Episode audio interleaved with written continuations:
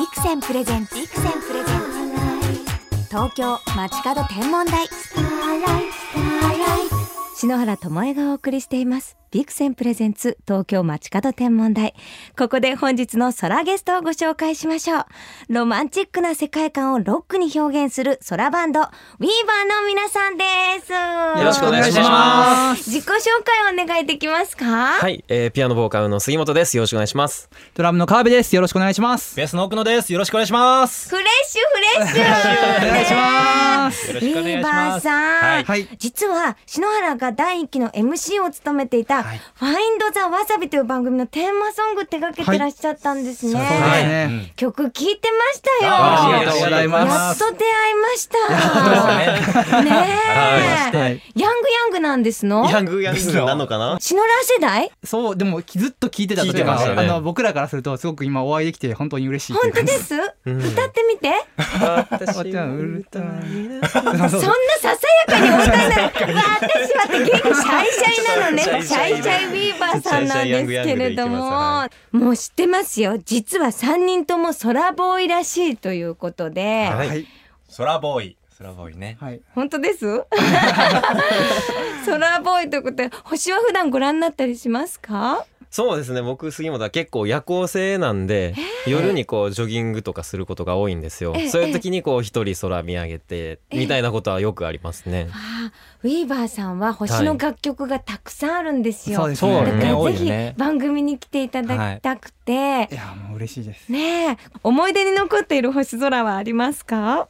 そうですね。僕はやっぱちっちゃい時はもうどんな小さいこともやっぱり感動できるんでピュアピュアなので、うんうん。なのであの幼稚園の時にお泊まり保育っていうのがあったんですけど、ええその時にキャンプファイヤーをしたんですよ。うん。もうそのキャンプファイヤー自体ももうキラッキラして美しかったですし、そこに映し出されるこの星空っていうのが、うん。もう今も鮮明に映像残ってますね。そんな小さな時なのに覚えてらっしゃる？ありますね。なんか当時の映像っていうのは。はい。でも今もなんか保育園の子みたいにお目目キラキラしてお話、結構ね。ちょっと中身成長してないいやいのかもしやそんなこれないんですけど。とないですよ。やっぱその甘い感じがキャーっていう感じなんですか？やっぱ あのね。ライブライブでも。そうなんですよね。歌声が甘いじゃないですか？だって杉本さん。よく言われてきたよね。ねえ。甘い。もん好きやもんな。いやそうですね。あそういうことじゃない。そういうことじゃない。わあなんか今日関西っぽくて楽しい トークが。さあそして川辺さん、はいそうですね。僕は小学生の頃でしたかね。あの野外学習というかその5泊6日とかそういうのでその西宮市立三島自然の家という場所に、えっと、そのもう学年全員で宿泊に行ってそこでこういろんなことを学びながらこう宿泊したりするんですけど、その兵庫県ではその自然学校って呼ばれているそういう行事が5年生の頃に必ずあるんですよ。んでその時に僕はそこに行ってもうそこで見た星空っていうのがやっぱりこう人生の中で初めて見たこう綺麗な星空だったと思うんですよ。その感動がやっぱり今も忘れられなくて、人工衛星がこうゆっくり動いているのとかがもうなんか見ることができて、あ人工衛星って肉眼で見れるんだとかそういうのも知らなかったからやっぱりもうその時すごく感動したし、もちろんもう星空もすごかったしやっぱりもうそれは今でも覚えてますね。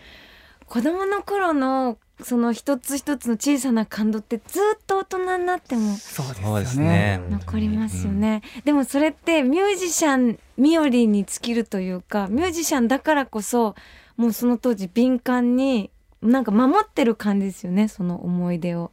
普通だったらそういうのを忘れちゃってもう形にできないけあどーうん。ミュージシャンだとその感動を曲にできますそうですね。今までそういう星を見て感動した思いが歌になったことってありますか？そうですね。ウィーバーの曲だともう僕川辺がその歌詞を書いている中でもやっぱり印象的なのは「そのシャインという曲がウィーバーにはあって、うん。この曲では最初に太陽とか月を発見した人はどんなことを思ったのだろうっていうのをちょっと書いてるんですけれど、うんまあ今ではやっぱりこう空に光ってるその太陽とか月っていうのはもう当たり前のことですけど最初に見た人って「え何あの光ってる塊は?」っていう全然その今なら説明できるいろんなことが全くできなかったわけじゃないですか。うん理由もわからなくなんか光ってるものがあるっていうでその感動を今では当たり前と思ってるけど全てのことが奇跡なんだっていうことをそのちょっとでも歌詞にできたらと思って、その曲のサビでは「君は光の国に生まれたよ」っていうサビがあるんですけれどまさにこう全てが奇跡なんだよっていうことを歌っている曲ですね。そっか光の国に生まれてるんだ。はい、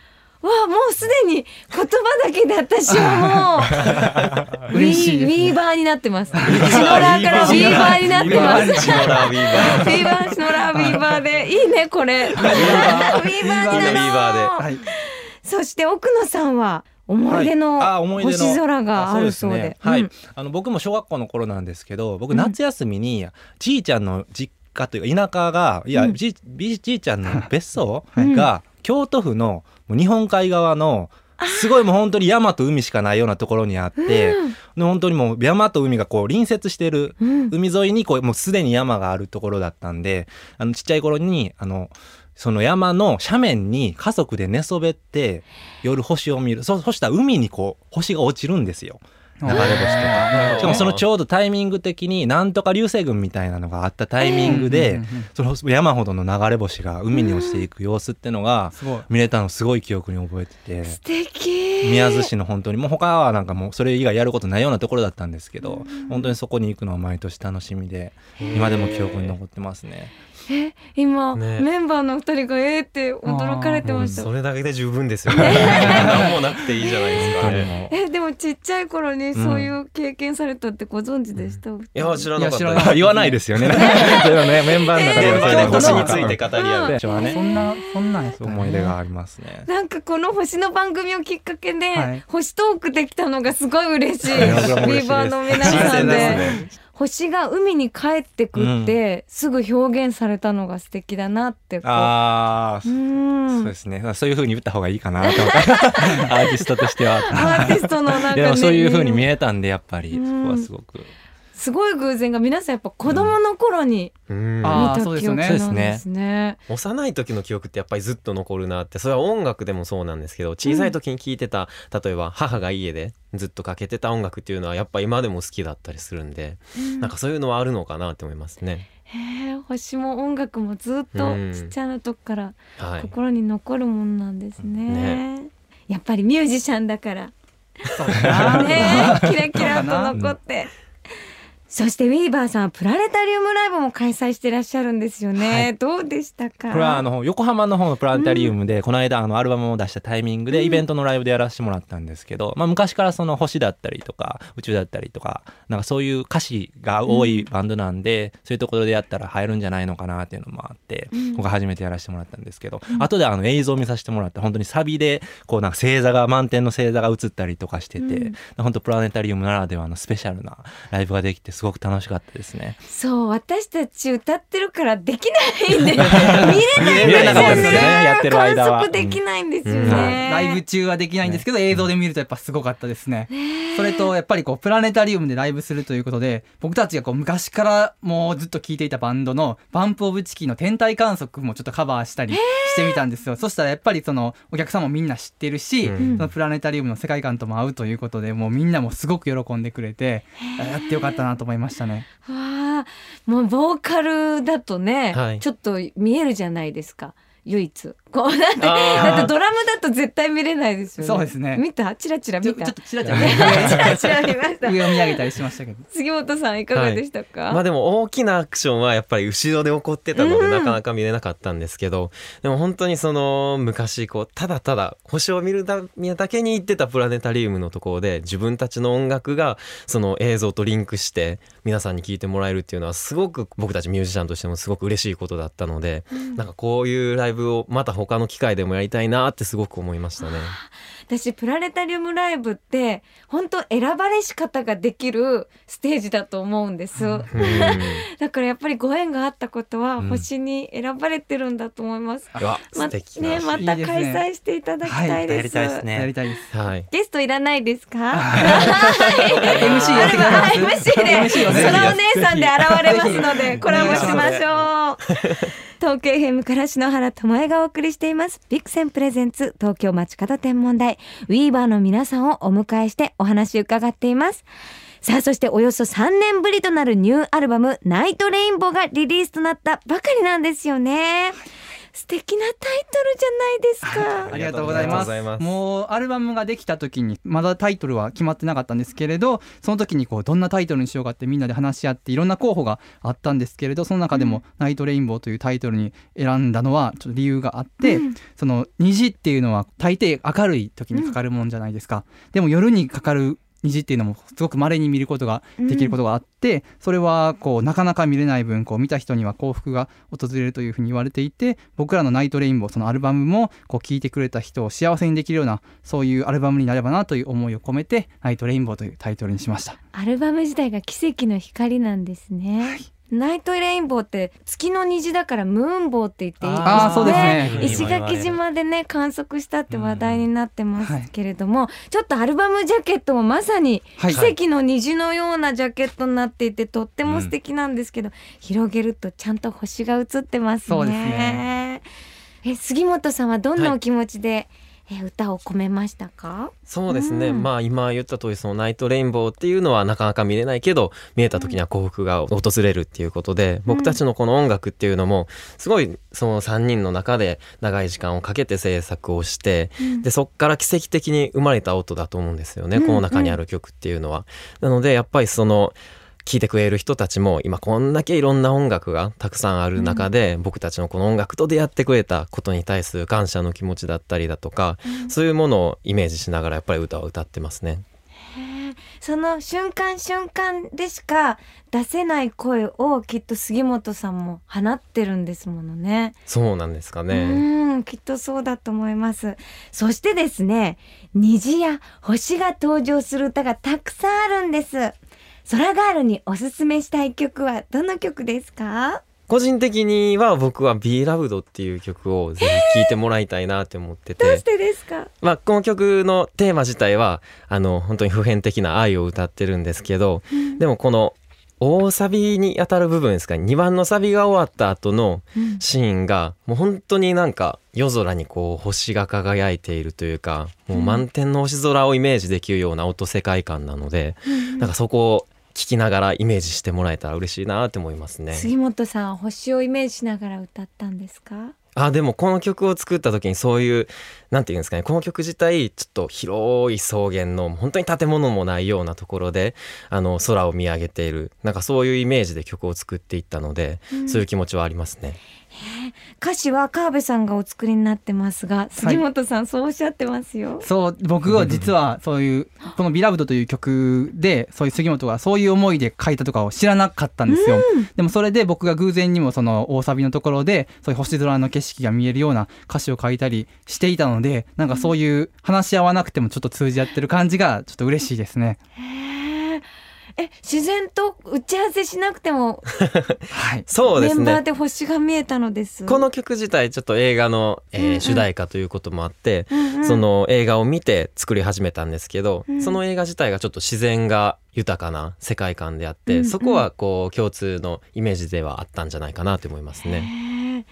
それってなんか言葉交わさなくても同じ景色が見えるってうん。もうバンドの楽しさですよね。そう通じ合ってる感じが、うはい。ん奥野さん聞いてます？あ大丈夫です。僕は通じ合ってないいな感じそんなことないけど。あでもなんかそうやってきっと。でもな昔からその川辺がその歌詞を書くときにメロディーに潜んでる言葉み潜んでる気がする言葉を探すっていう作業をしてるんだってのはずっと言ってて、そのもうメロディーは僕らはあの曲作るときは鼻歌で曲は出すんですけど、それを聴きながらあこのこメロディーにはこんな言葉が潜んでる気がするみたいなでそういうのはやっぱりすごいこうもうバンド組んで11年2年ぐらいになるから、そういうのは洗練されていってるのかなと思いますね。なんかこう天体が放つ信号をキャッチする人みたいあな そうですね科学者っぽい。なんうん見えない光をこう、なんとかしてこう見つけるみたいなそういうような感覚はありますねそのデモの中にはもちろん言葉は入ってないんですけれどなぜかこうそこに元から隠れている気がするというか、うんそういう言葉があるのでまるで星を探すみたいにそういうふうに言葉を探していく感覚はありますね。見つかりましたね満天の星が。そして WEAVER さんは春には全国ツアーも控えてらっしゃいますよね、どんなライブになりますか？はい今回ですねまあこのアルバムのタイトルが「Night Rainbow」って言っていて、はい。でこのツアーのタイトルが「Draw a Night Rainbow」って言うんですよ、なので本当に僕たちがこう作った曲たちを一緒にそのライブ会場でお客さんと一緒に虹のように描けたらいいなと思ってるので本当にたくさんの人に来てほしいですねなんか描くっていうと一緒に描くっていうと参加型な感じがしますねうん、そうですね。でも本当にライブはこう3人僕たちだけじゃできないと思ってて、やっぱりお客さんの熱量だったり、うんそのお客さんが僕たちの曲に対する思いっていうのをそこで伝えてくれるからこそこうより響いていくんじゃないかなって思うので本当に楽しみです。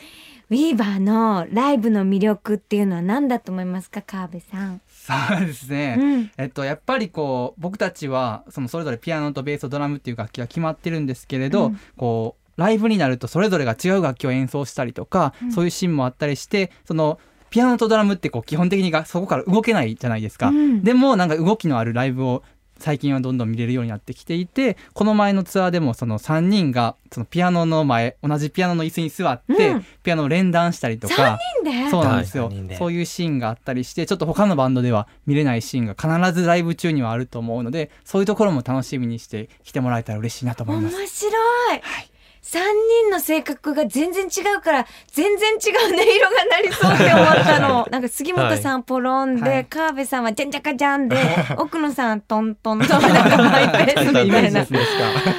見てみい。やたいもうきっと楽しんでもらえると思いますね。ライブでならではのね、へえ奥野さんのステージだとどうなるんですか？どうなる？ってどういうことですいやなんかか今淡々としてる。淡々といや一番弾けますね。あのえ？一人だけ暴れるあの動けるじゃないですか。ピアノとドラムはやっぱ動けないんですよ。うん。演奏してると。ええ。だけどこうベースはこう走り回れるので、こうライブ中はジャンプしたりね。めっちゃジャンプしたりしてるんで、自分だけ僕しかできないいいなここぞとばっかり。ここぞとばっかり。羨ましいな。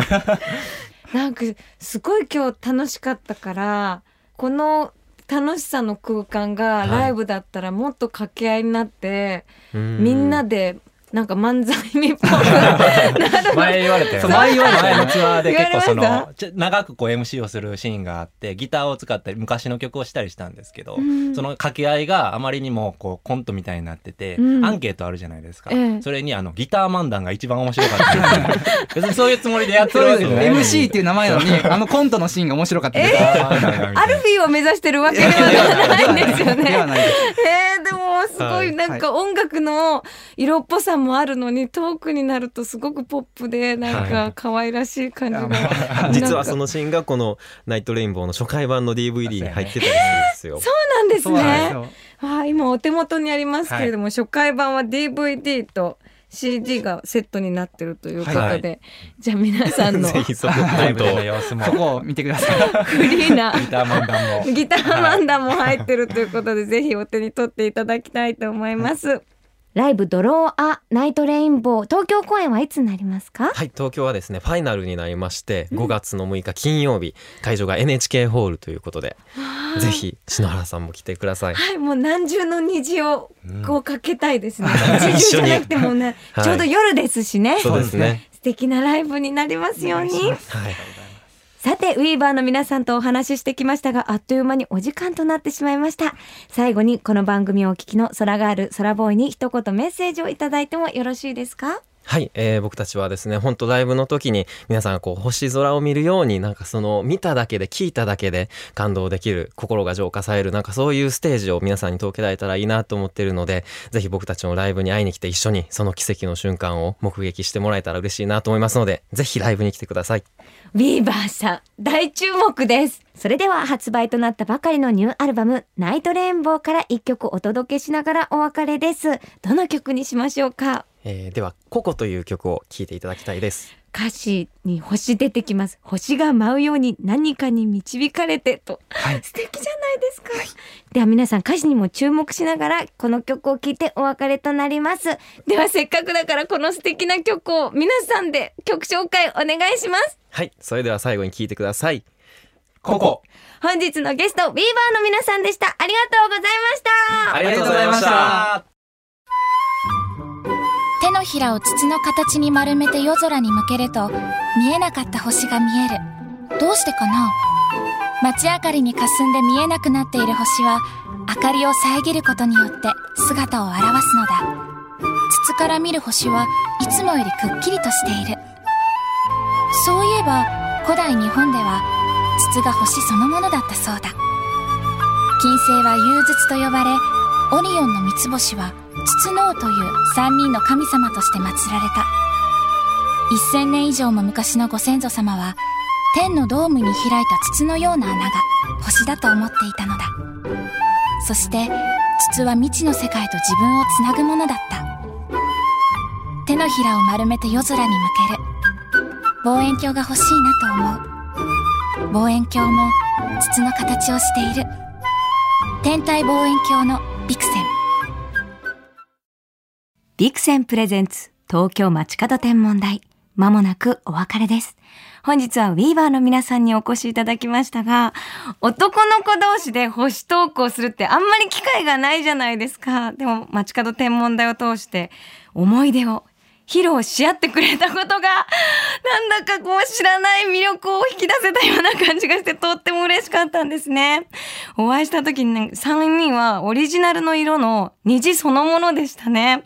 これからも WEAVERの皆さん素敵な音楽届けてくださいね。どうもありがとうございました。それでは篠原からこの時期の星空インフォメーションお届けしましょう。夜10時頃、北東の空高くには7つの星が作る大きな飛尺、おなじみ北斗七星が昇っています。ここが春の星空巡りのスタート地点。飛尺の柄のカーブをそのまま伸ばしていくと、春の星元をたどることができるんです。まずは、オレンジ色に元気に光る一等星、牛飼い座のアルクトゥルス。このカーブを伸ばしていくと、柔らかく真っ白に輝く乙女座の一等星、スピカ。その先には、カラス座のガンマ星。この大きなカーブは、春の大曲線と呼ばれています。さらに今年は大曲線の内側、獅子座の位置にキラッキラの木星が輝いています。いつもよりね、少し賑やかな春の夜空が楽しめそうですよ。まあ、さて、3月20日から春分ですからね、もうなんか季節の巡りとともに星の並びを楽しんでいただきたいのですが、さて、ここで篠原から皆さんに大切なお知らせがあります。この東京街角天文台、実は4月から放送時間とタイトルを変えまして、リニューアルオープンいたします。新しい放送時間は土曜日の夜8時30分。番組タイトルは東京プラネタリーカフェです。篠原が毎週キラキラなゲストをお招きして、星をめでるパーティー、スターパーティーをお届けしたいと思います。まあ、これまで金曜のこの時間、素敵なひとときを一緒に過ごしていただいた皆さん、4月2日からは土曜の夜にゆるりとお付き合いいただきたいと思います。ちなみに来週はまだ金曜夕方5時30分からなのでね、お付き合いいただきたいと思います。スターパーティー素敵だと思いませんか？皆さん星空の下でね、キラキラ楽しみましょうね。それでは素敵な星空ライフをお過ごしください。東京 FM ビクセンプレゼンツ東京街角天文台。ここまでのお相手は篠原智恵でした。また来週のこの時間、星とともにお会いしましょう。